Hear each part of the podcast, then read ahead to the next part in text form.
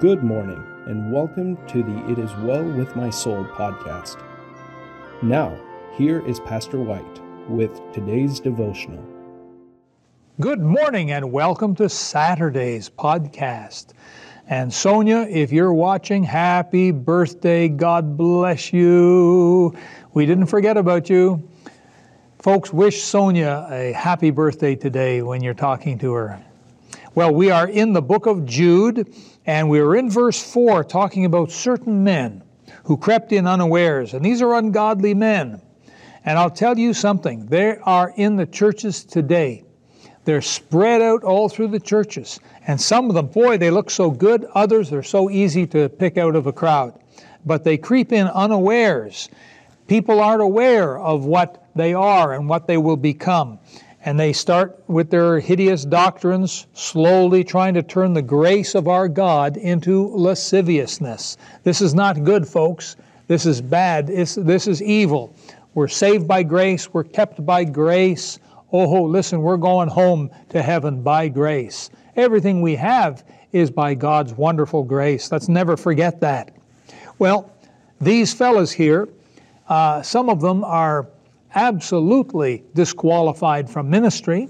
In uh, 1 Timothy chapter 3, it says, If a man desire the office of a bishop, he desireth a good work. And then we're given several verses on the qualifications for the, the man in the ministry. And it says he must be of good behavior and given to hospitality, apt to teach, not given to wine and this is all part of the lasciviousness. There's a lot of people today who says, "Oh, it's all right to go out and drink wine and beer and even hard liquor. Just don't get drunk." That's what they say. Boy, that's false advertising. I'm telling you, that's false advertising.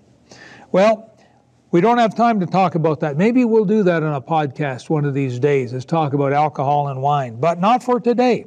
It goes on in verse 3 in, uh, of 1 Timothy 3, verse 3. He's not to be a striker so he's not to strike out at people. He can't be greedy, a filthy lucre, not a brawler. So these guys, they disqualify themselves from the ministry because they love to fight. And they'll fight you because you don't believe what they believe. And they'll call you all kinds of names.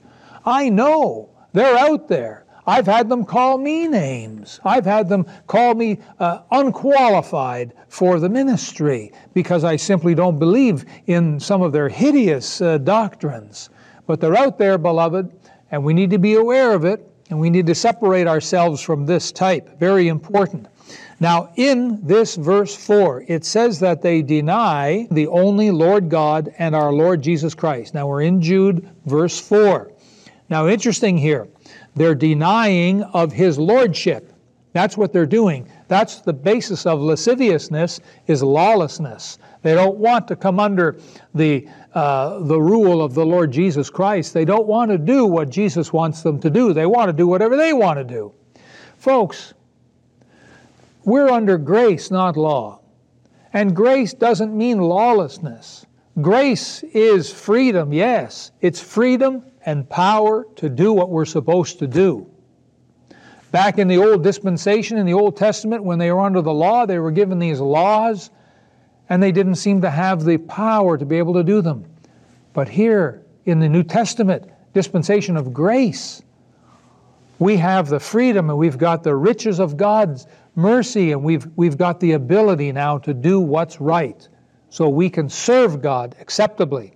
But these clowns, they deny the only Lord God and our Lord Jesus Christ. Notice they're kind of put together Lord God, Lord Jesus Christ. They're both Lord. Jesus said in, in um, um, uh, Matthew uh, chapter 6, verse 24, You cannot serve two masters. You don't have two masters, you have one master God the Father, God the Son, God the Holy Spirit. He's your master. Well, let's not deny him today in how we live, shall we? Our time is up. Let's bow for prayer. Loving, wonderful Heavenly Father, in Jesus' precious name, we ask you to bless your people today and protect them in every way possible. Prepare their hearts for the services tomorrow, Lord. Let them serve you acceptably today. We ask it in Jesus' wonderful name. Amen. Listen, you have a wonderful day. God bless you, and we'll see you in church tomorrow. Thank you for being with us today. We want to hear from you. Give us your thoughts and feedback. Join us again tomorrow for an encouraging message from Pastor White in this program. It is well with my soul.